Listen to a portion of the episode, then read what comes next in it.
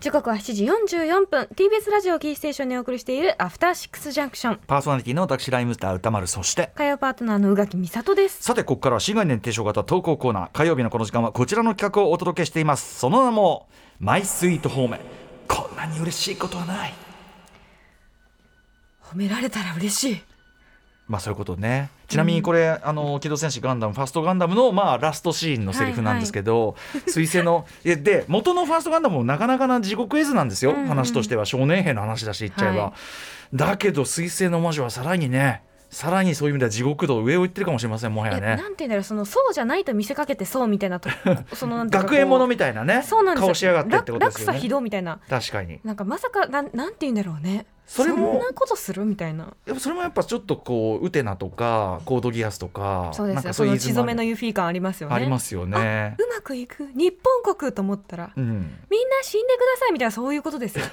ひどいすすいませんあの全然このコーナーの趣旨と関係ない褒められるといいねみたいな話なんですけどあそうですそうでねすほな褒めを増やしていこうというね褒められたらハピネスということですね世の中を褒めを増やしていこうというコーナーとなっております、はいえーそれでは行きましょうこれね結構ですね対策というかこれいいっすよねストーリーがやばいんでちょっとぜひ注目して聞いてください、えーラジオネーム安藤さんからいただいたマイスイート褒めこんなに嬉しいことはない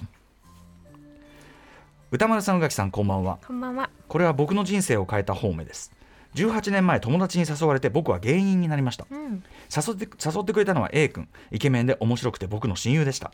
僕らのコンビブラックファイヤーかっこ仮名仮名かうん、ブラックファイヤーは A 君で持っていたようなものでした、というのは僕は誘われて芸人になったはいいけれどお笑いもよく分からずモチベーションもなく練習も大してしませんでしたですからやる気もあってネタも作って面白い A 君には出待ちのファンもいて僕は全然という日々が続きましたあらその出待ちのファンの中に B 子ちゃんという女の子がいたのですが当時の僕は悪い意味で芸人にかぶれており A 君の顔だけが好きな B 子ちゃんを心の中では痛いファンだと見下していました厳しい僕は結局4年ほどで芸人を辞めブラックハイワーは解散し僕は社会人になりました A 君は芸人を続けるという選択をしましたそして社会人も10年目を超えたある日ふとブラックファイヤーで検索をしてみようと思い立ちましたがこういわゆるエゴサーチってことですかね、えーするとあの B 子ちゃんのブラックファイヤーを応援するブログが出てきまあしたブログの時代だったんですねきっそとうねね、へえこんなのやってくれてたんだと思い読み進めていくと僕が芸人を辞めた日の記事にぶつあぶち当たりましたそこにはこんなことが書いてあったのです安藤君の隣にいる A 君だから好きだったんだブラックファイヤーじゃない A 君なんて意味がない僕は泣きながら崩れ落ちましたうーん全く人気がなく無意味だとすら思っていた芸人活動が誰かの支えになっていたなんてリーコさんを見下していた自分を心底恥じました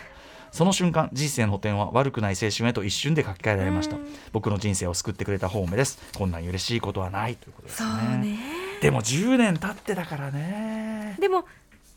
やっとさ多分もうちょっと前だったら生傷だったところがあるし、まあねちょっともうかさぶたになって確かに確かにだから振り返ってあそういったこと言ってくれてた人がいたんだ、よく悪くなかったかもって思えたのかもしれないですね。まあね、でも B 子ちゃんにしてみれば、つまり、あのーこのさ安藤さんはまあなんていうのまあまあまあやめますわみたいな感じだったのが、B 子ちゃんからしたらもう結構さ要するにファンだったとこがうん終わっちゃうわけで、それってすごいほら、ね推しが推しが丸ごとなくなっちゃうみたいなのってさ。ぬですねそできついじゃないですか、うんだからそういうこうそれ10年経ってそこに気づくっていうこの残酷さの話もあると思うんですよ確ね。かにね、ううんんその時は多分気づいてなかったけど多分そういう人たくさんいらっしゃっただろうし、うんあのもしかしたら出待ちをするタイプじゃないけど普通に好きだっそうですたねみたいなファンの方もそうできっすといねらっしゃったと思うのうでんねいやだからこれがなんていうのかなこのすれ違いの残酷さみたいなことも含めてこの話すごくいいっていうか、ねドラ本ド当ラにマドラマとしてよくできすぎちょっと僕あの今日疲れてちょっと涙ぐんでしまうようなね話かなと思いますね単なる美談だけじゃないとこがそうこう味わい深いかなって気がしますね、うんうんなんなんかかそのね、うん、残酷っていうかやっぱりその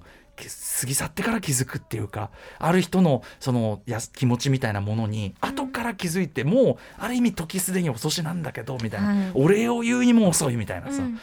なんかそれがすごくこのメールの味わい深さかなって気もするんですよね。でもそれが届いたからこそ多分彼にとってはすごくなんかこう優しい、ねまあ記憶になったと思いますしそうね見下してたんか いっていうねありよますくけどないよよってくない感じですけどでも分かりますよそのなんていうかこうこうある意味こうダークなっていうかさ、うんちょっとこう暗めそれこそあの松本人志シンドロームと言いましょうかうね、んきっとねあるわけですよ誰にもこうちょっとこう暗い顔で、うん真顔でなんか変なこと言うみたいなボ。ソみたいなボソみたいなのででお笑い俺のお笑いが分かってやないやつがセンス悪いんだみたいなでそういうのあるんだと思いますよ絶対ね。ねでおそらく芸人で顔がいいというのは別にプラスばかりではなかっただいいだけではもちろろんダメでしょうからね、もちろんというね。かそのそれが汗を引っ張ることもあってでだからそういうふうに確かに確かにファンのことをそういうふうに思う人もいたんだと思うんですけど確かに確かにだからブラックファイヤーが良かったんだ A 君の、ね隣にいるからそのちょっと関係性萌えみたいなとこもあったんでしょうねそれもあるかもしれませんうねんだからやっぱライムスターの雑味こと私ですけどねやっぱり そんなこと誰も言ってないうんやっよぱそれやっぱりそれなりにやるんじゃないですかいねやっぱそりねゃそうですようん田丸さんの隣にいるから、えまあ、右さんが好きなので認めるかもしそうれいなういこともそういうこともねそういう方ねそういうことじゃないですかねやっぱりね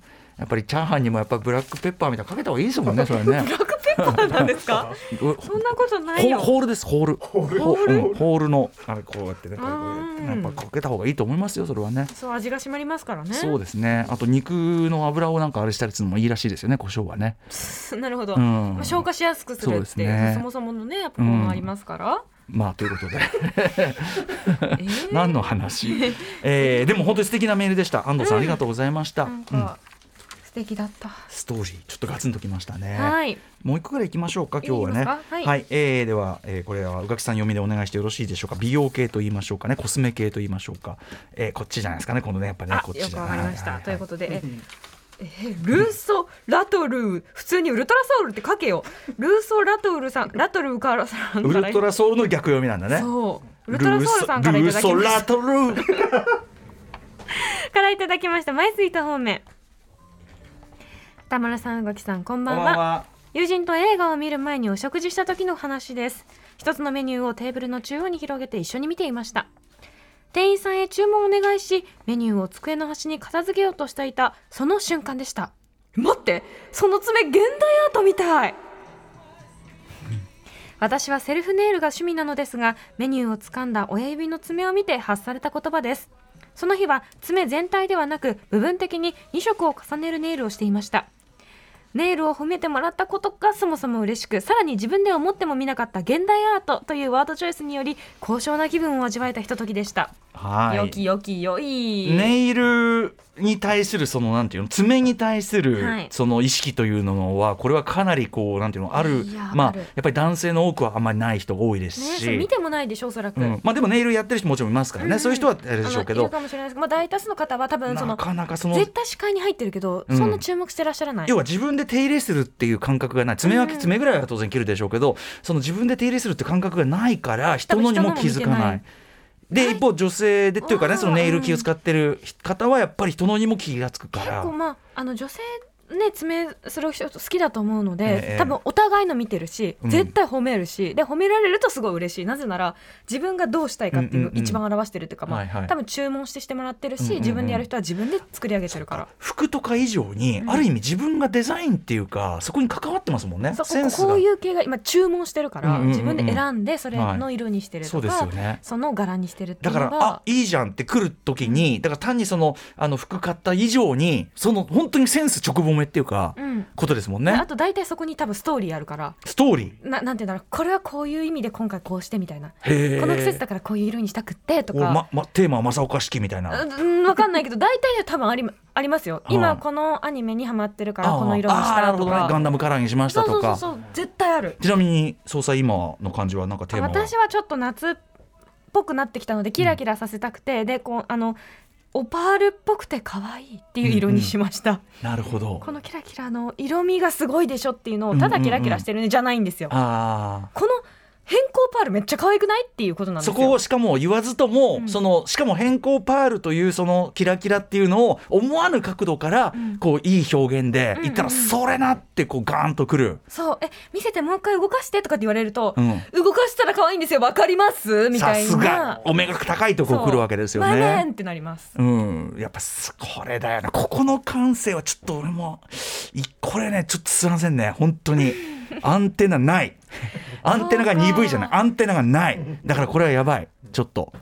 どうしぜでも見りゃいいんですから人も爪そをうそうだけど、うんそのなんていう褒め方の文脈がさ分かんないのなんかこうえだから石ついてんじゃんメッカワでいいんですよメッカは 石ついてんじゃんメッ カは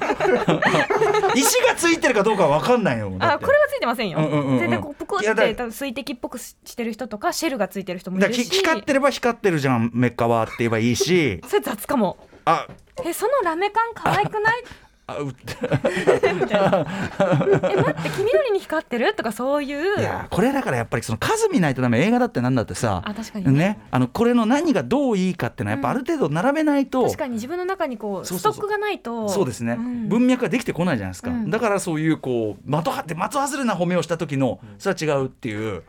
感じになそるうか聞けばいいんじゃないですかええそれどういうふうななるほどどういうなんていうか、うん注文したのとかどういうふうに選んだのそれって言ったら多分ベラベラ喋りますよでもそのみんベラベラの言ってるワードの大半が分かんねえみたいになってそのその反応の鈍さにまたイライラさせるみたい なあるじゃないですかそういうなの確かに確かにねだからこれはだからなんだろうねこれはいかんね